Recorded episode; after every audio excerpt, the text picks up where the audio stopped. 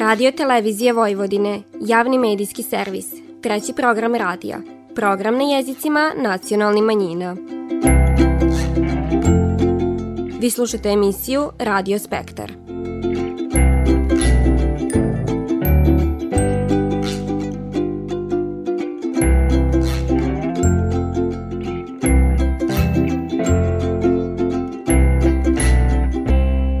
Pozdrav poštivani slušaoci, vi pratite program na bunjevačkom jeziku. U sklopu programa obilužavanja Bunjevačkog nacionalnog praznika Dana Dužijance održana je treća kolonija slamara u organizaciji Kulturno-umetničkog društva Aleksandrovo. Zbog trenutne epidemiološke situacije ovogodišnja slamarska kolonija je što god drugčije organizovana, o čemu divanimo na početku ovo nedeljne emisije. Posle tog poslušajte kako teko pripreme šah kluba Spartak za prvu ligu koja je predviđena za kraj avgusta, te kako se u trenutnoj situaciji održava škula šaha za nultu kategoriju kategoriju koja je otpočela s radom ovog miseca. U nastavku divanimo sa subotičkim tamburašima koji su prije godinu dana krenili u jednu plemenitu misiju, prikupljanje dobrovoljne priloga za obolilu dicu, dok na samom kraju donosimo divan sa bajmočankom Jovanom Babić, koja je ove školske godine proglašena za đaka generacije na srpskom nastavnom jeziku u tehničkoj školi Ivan Sarić u Subotici. Vi slušate program na bunjevačkom jeziku. U okviru programa biložavanja predstojećeg bunjevačkog nacionalnog praznika Dana Dužijance u ponedeljak je održana treća kolonija slamara u organizaciji Kulturno-umetničkog društva Aleksandrovo. S obzirom na trenutnu epidemiološku situaciju, društvo nije aktivno, pa i upravo zbog tog i ovogodišnja slamarska kolonija što god drugčije organizovana. O tom divani predsjednik Kulturno-umetničkog društva Aleksandrovo, Tihomir Verbanović. Od sredine marta društvo ne radi, ne, ne održavamo probe zbog situacije covid -a. tako da to smo sve obustavili, međutim članovi društva održavaju neku fizičku kondiciju kući vežbajući, tako da i nadamo se, eto, imali smo dobru volju tamo krajem juna da krenemo sa probama, pošto u toku su tih pa, dva mesta smo iskoristili za renoviranje prostorija, sređivali smo krovno na kudu i eto, nažalost, nova situacija, pravila su nalagala da ne počnemo sa probama zbog novih mera, zabrane, ukupljanja. Eto, ovu koloniju danas održavamo tako što su članice koje rade od kuće, doneli su tu svoje radove da izlože. Inače, ove perlice su bile namenjene za održavanje centralne manifestacije Dužijanca, ali i to je po znakom pitanja, tako da i to ćemo da vidimo šta će se desiti u budućnosti. Vrbanović ističe da članice slamarske sekcije Kulturno-umetničkog društva Aleksandrovo ipak vridno svakako od svoje kuće pripravlja perlice za predstojeću dužijancu. Ja mislim da imaju više vremena kod kuće da rade, pošto kad završe svoje neke kućne obaveze, slobodno vreme koriste da, da prave perlice i ove predmete od slame, tako da opet, kažem, ne, ni one nemaju probe, ali kod kuće vredno rade i svi se nadamo boljim danima. Budući da je cijel program obiložavanja dužijanca otpoču u vrime epidemije virusa korona, svaka aktivnost i manifestacija se pažljivo planira i odrađiva. Predsjednica odbora za kulturu u Bunjevačkom nacionalnom savitu Kata Kuntić isteče kako je to jedini način da se sve održi po planu, ako se prate preporučene mire tokom trenutne situacije. Pa samim tim da smo u vrlo nezgodnoj situaciji za bilo koju manifestaciju od samog početka kako smo počeli radi, što kaže od posvećenja žita,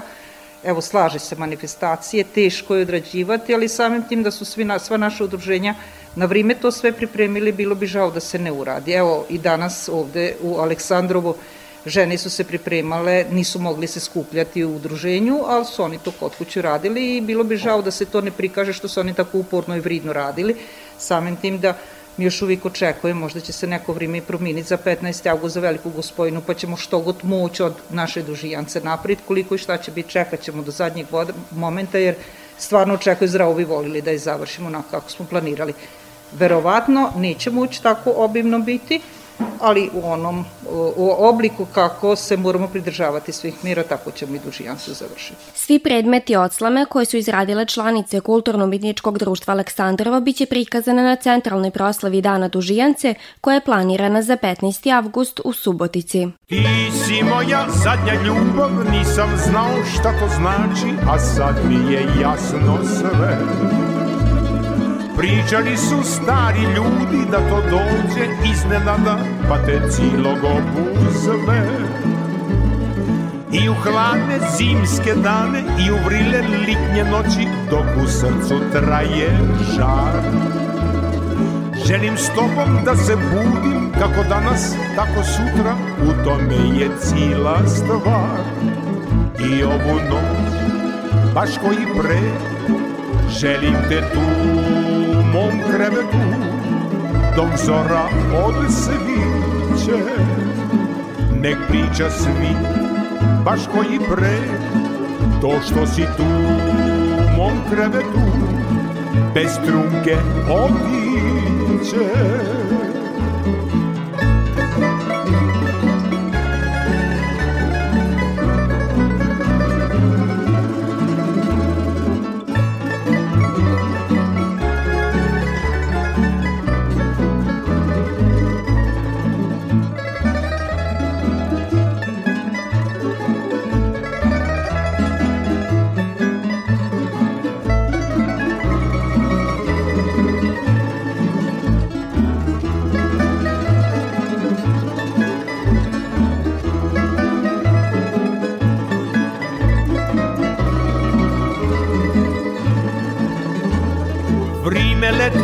sudba gazi tu oko nas sve prolazi, ljudi ne primećuju. Zato slušam pisme naše, uspijene tamburaže što mi zorom sviraju. Neću da me pita starost, a di ti je prošla mladost, tu izreku svi znaju. Zato pivam pisme naše, uspijane tamburaše, što mi zorom sviraju. I ovu noć, baš koji pre, želim te tu u mom krevetu, dok zora odsviće. Nek priča svi, baš koji pre, to što si tu u mom krevetu, bez trunke odiće, bez trunke odiće.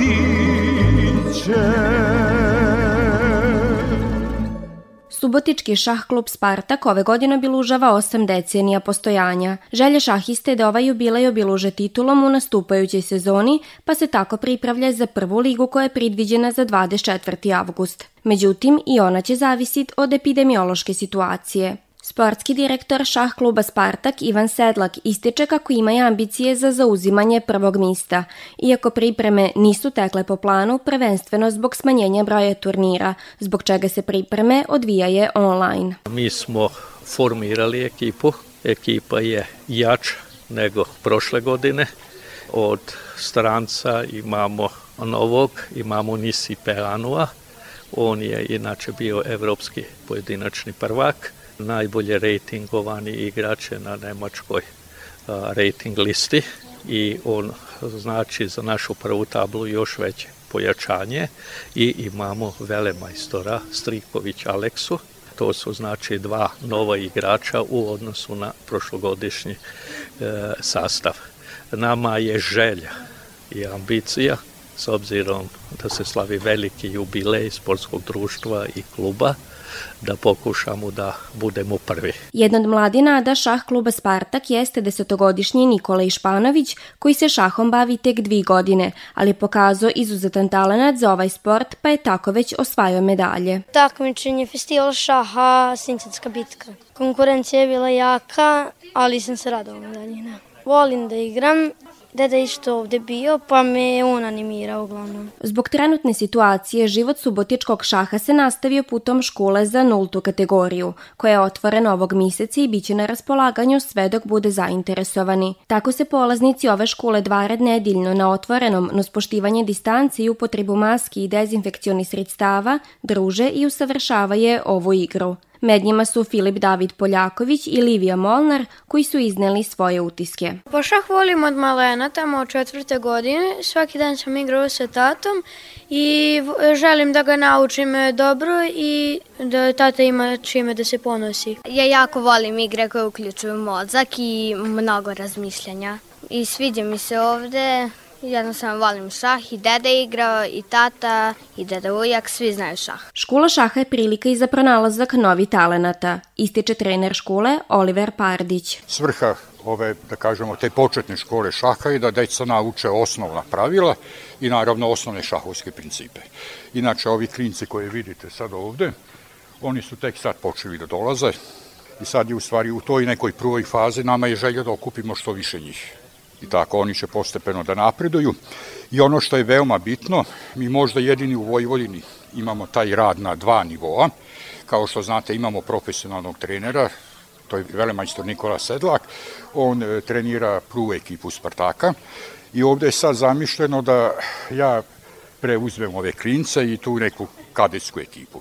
I naravno, zašto, zašto je ovo bitno? Mislim, bitno je zbog toga da ako se pojavi neki ekstra talenat, ako neko postigne, dođe do određenog nivoa, znači automatski ga Nikola Sedlak preuzima i Znači, dete će imati maksimalne uslove. I što se stručne podrške tiče i što se tiče podrške kluba. Svi koji se žele uključiti u školu šaha mogu to uraditi sridom i subotom od 10 sati prije podnu prostorijama kluba koje se nalaze u ulici Petra Drapšina u Subotici. Budući da je ovo godina jubileja, priprema se monografija sportskog društva Spartak, u kojoj će subotički šahisti imati značajan dio s obzirom na bogatu istoriju, ali i sadašnjost šah kluba.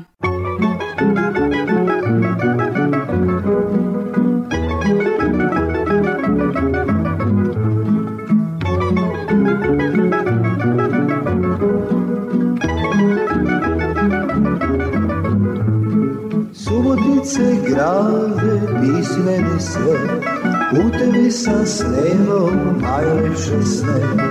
Subotice grade, meni sve, u tebi sam snelo najlepše sne.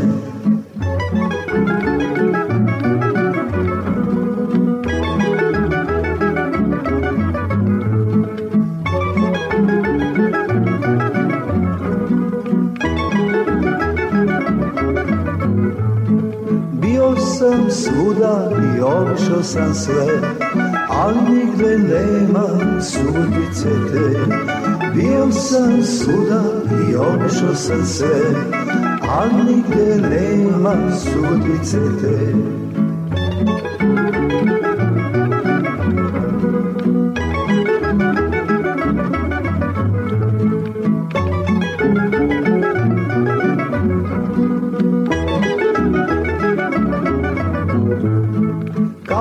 Se može u subotici pit, to nigde nema i neće ni bit. Kao što se može u subotici pit, to nigde nema i neće ni bit. Subotice grade, ti si meni sve, u tebi sam snevao najlepše sne. Subotice grade, ti si meni sve, u tebi sam snevao najlepše sne.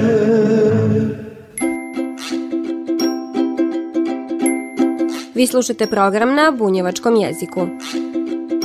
Prije gotovo godinu dana subotički tamburaši krenili su u ozbiljnu i plemenitu misiju – prikupljanje dobrovoljne priloga za obolelu dicu. Bojan Temunović, Josip Ivković, Marko Perušić, Nikola Stanin i Marko Babičković jednom u dvi nedelje svire na subotičkom korzou, a novac koji prikupe tom prilikom uplaćive bolesnoj dici koja se nalaze u registru humanitarne fondacije Budi Human. Zafaljujući subotičkim muzičarima, dosad je prikupljeno i uplaćeno oko 400.000 dinara za izličenje 20 mališana. Divan idejni tvorac ove akcije, Bojan Temunović.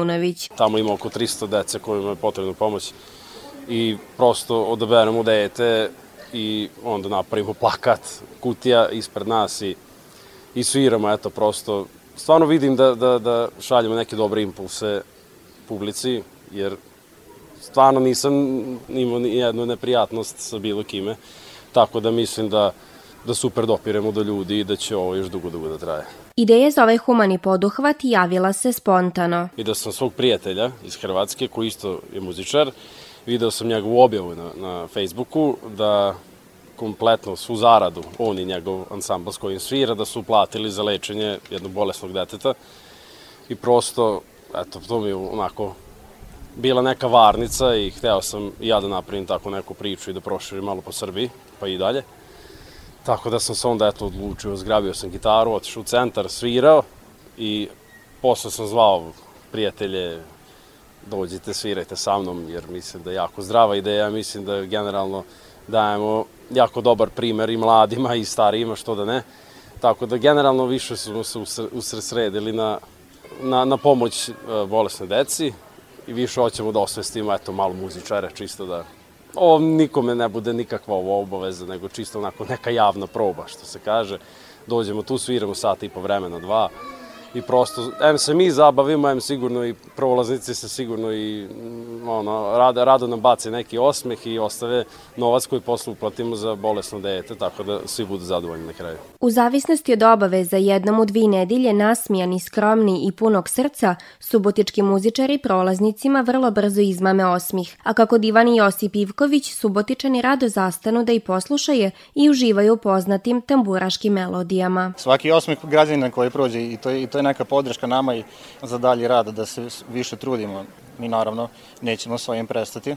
Na jedan kratak period smo bili u pauzi, naravno zbog varenog stanja, ali nastavljamo svakako dalje, dalje akcije i moram da naglasim da su Subotičani jako velikog srca i moram da ih pohvalim naravno da, što su se istakli na primjeru u Novom Sadu Imali smo naravno daleko od toga, imali smo odziv, ali Subotica se pokazala kao grad velikog srca. Ova, ja sam se pridružio ovoj akciji da na neki način skrenemo ljudima pažnju da koliko je zaista dece bolesno, jer mislim da ljudi nisu svesni toga da, da sve više dece ima potrebe za ovom novčanom pomoći da bi, da bi mogli da imaju ili koliko toliko srećno detinjstvo ili da se potpuno izleče što je, što je bio slučaj kod nekih akcija što smo mi isproveli. Iako je prije skoro godinu dana novosadska publika prva imala priliku upoznat se s ovom idejom, Subotica ostaje glavna stanica na humanom putovanju ovog muzičkog sastava, ističe Bojan Temunović. Sam sam počeo i onda već posle drugog, trećeg puta su mi se priključili još par drugara.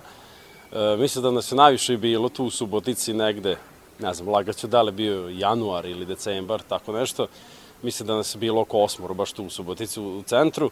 I prosto, pa vi, oni vidim da su i oni zadovoljni. Prosto, kad, kad završimo sa ovakvom svirkom, prosto nam bude veliko srce i stvarno smo srećni zato što znamo da smo odvojili naš, naše vreme i znamo za koga to ide i da će, da će taj novac stvarno da pomogne nekome.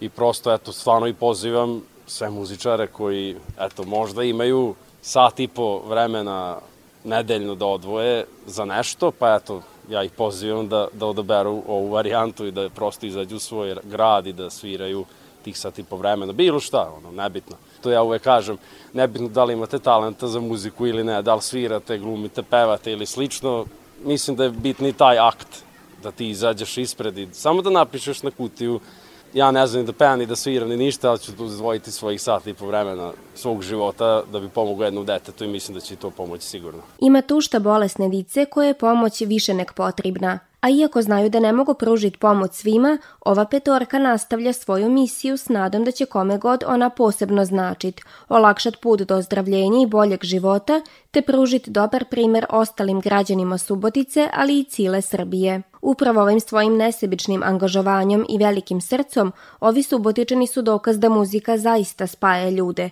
te čini svit jednim lipšim i humanijim istom.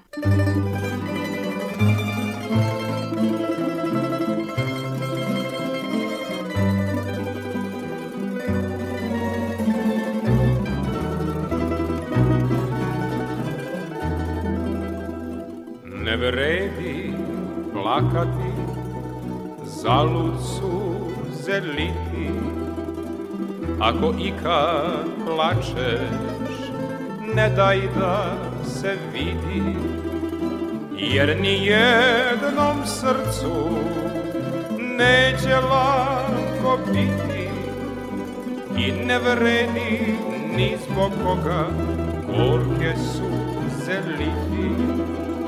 jer ni jednom srcu neće lako biti i ne vredi ni zbog koga gorke suze liti.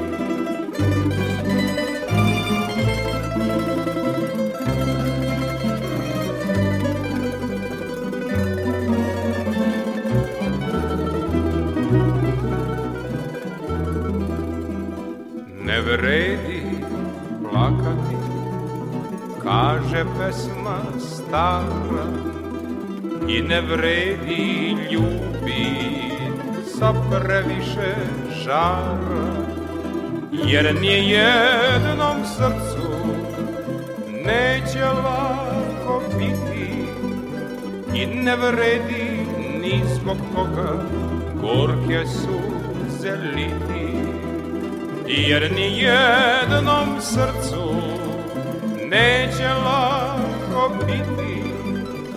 I ne vredi ni zbog koga gorke suze liti sva pisma tvoja spalit ću na sveću jer da čitam laži ne mogu i neću.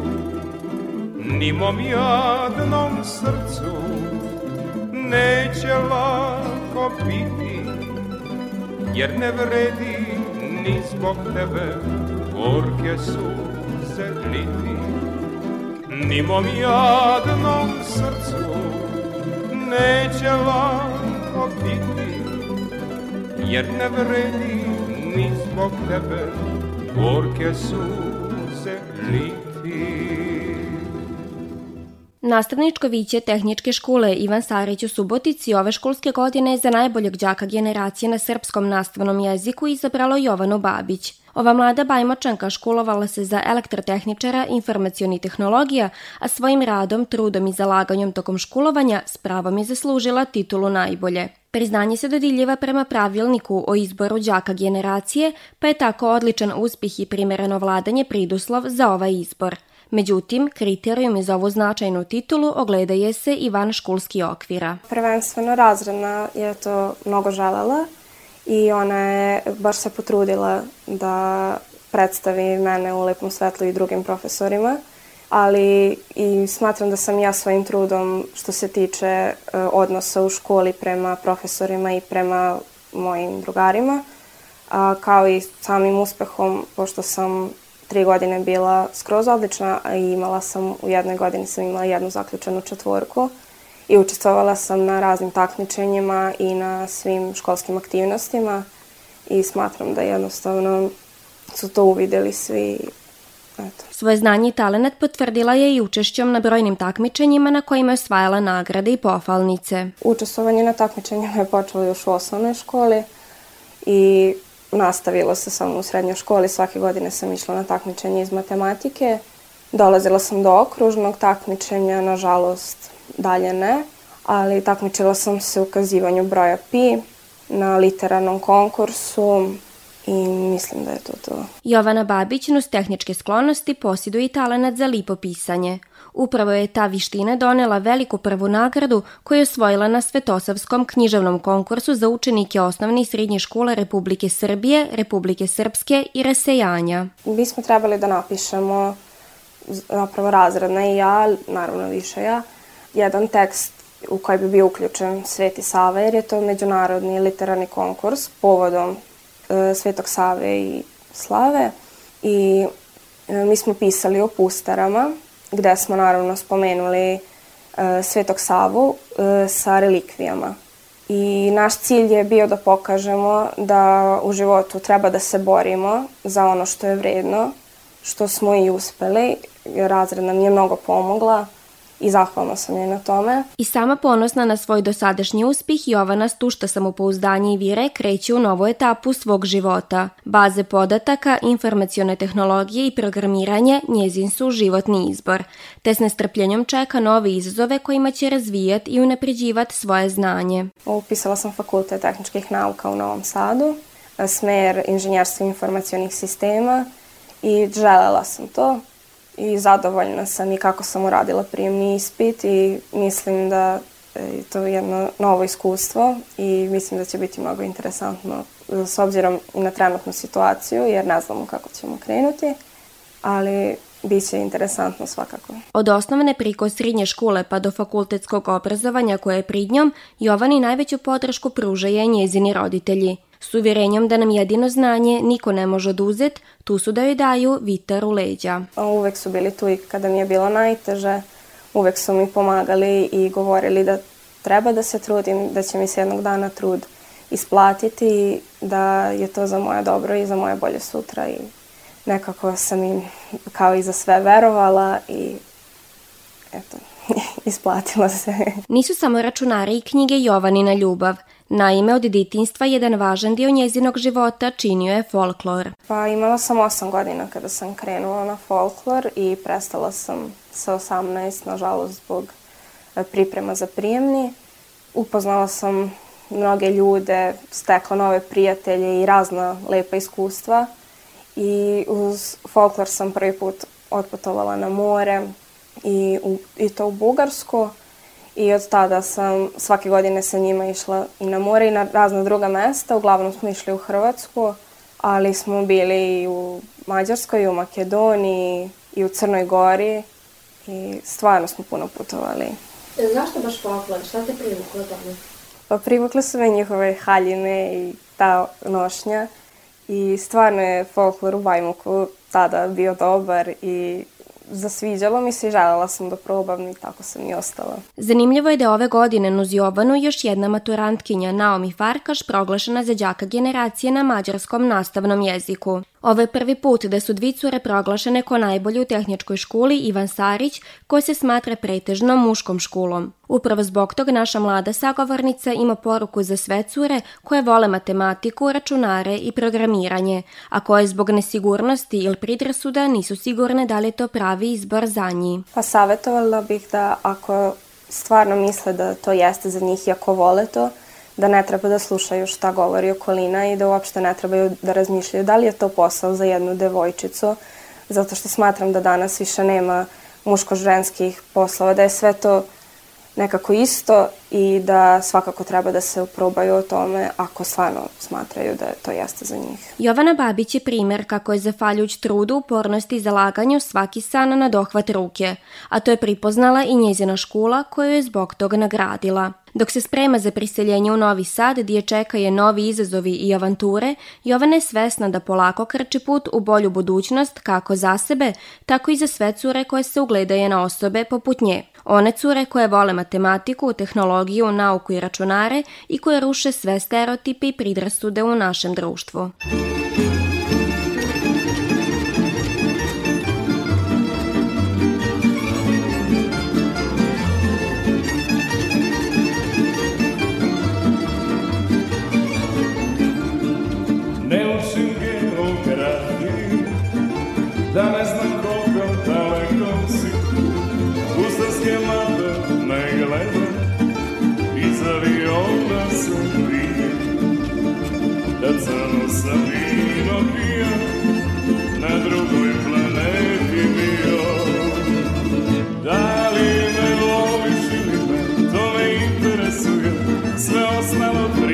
Kolanski sneg, da li me voliš ili ne, to me interesuje, sve ostalo relativno je. Da li me voliš ili ne, to me interesuje, sve ostalo prilike kolanski sneg, da li me voliš ili ne, to me interesuje, sve ostalo relativno je.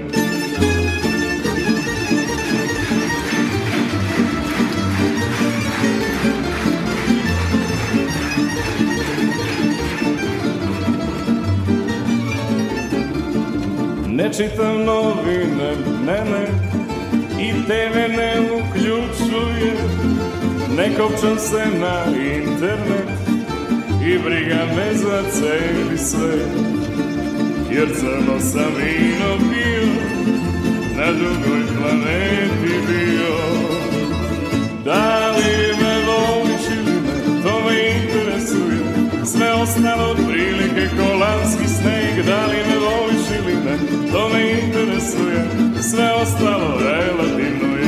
Da li me voliš ili ne, to me interesuje, sve ostalo prilike kolanski sneg, da li me voliš ili ne, to me interesuje, sve ostalo relativno je. Slušali ste emisiju Radio Spektar. Slušajte nas petkom posli podne od 14.15 do 14.45 na radio talasima 100 MHz trećeg programa radija Radio Televizije Vojvodine. Ovu emisiju je za vas pripravila redakcija emisije Radio Spektar. Kroz emisiju vas je vodila Vanja Kolar.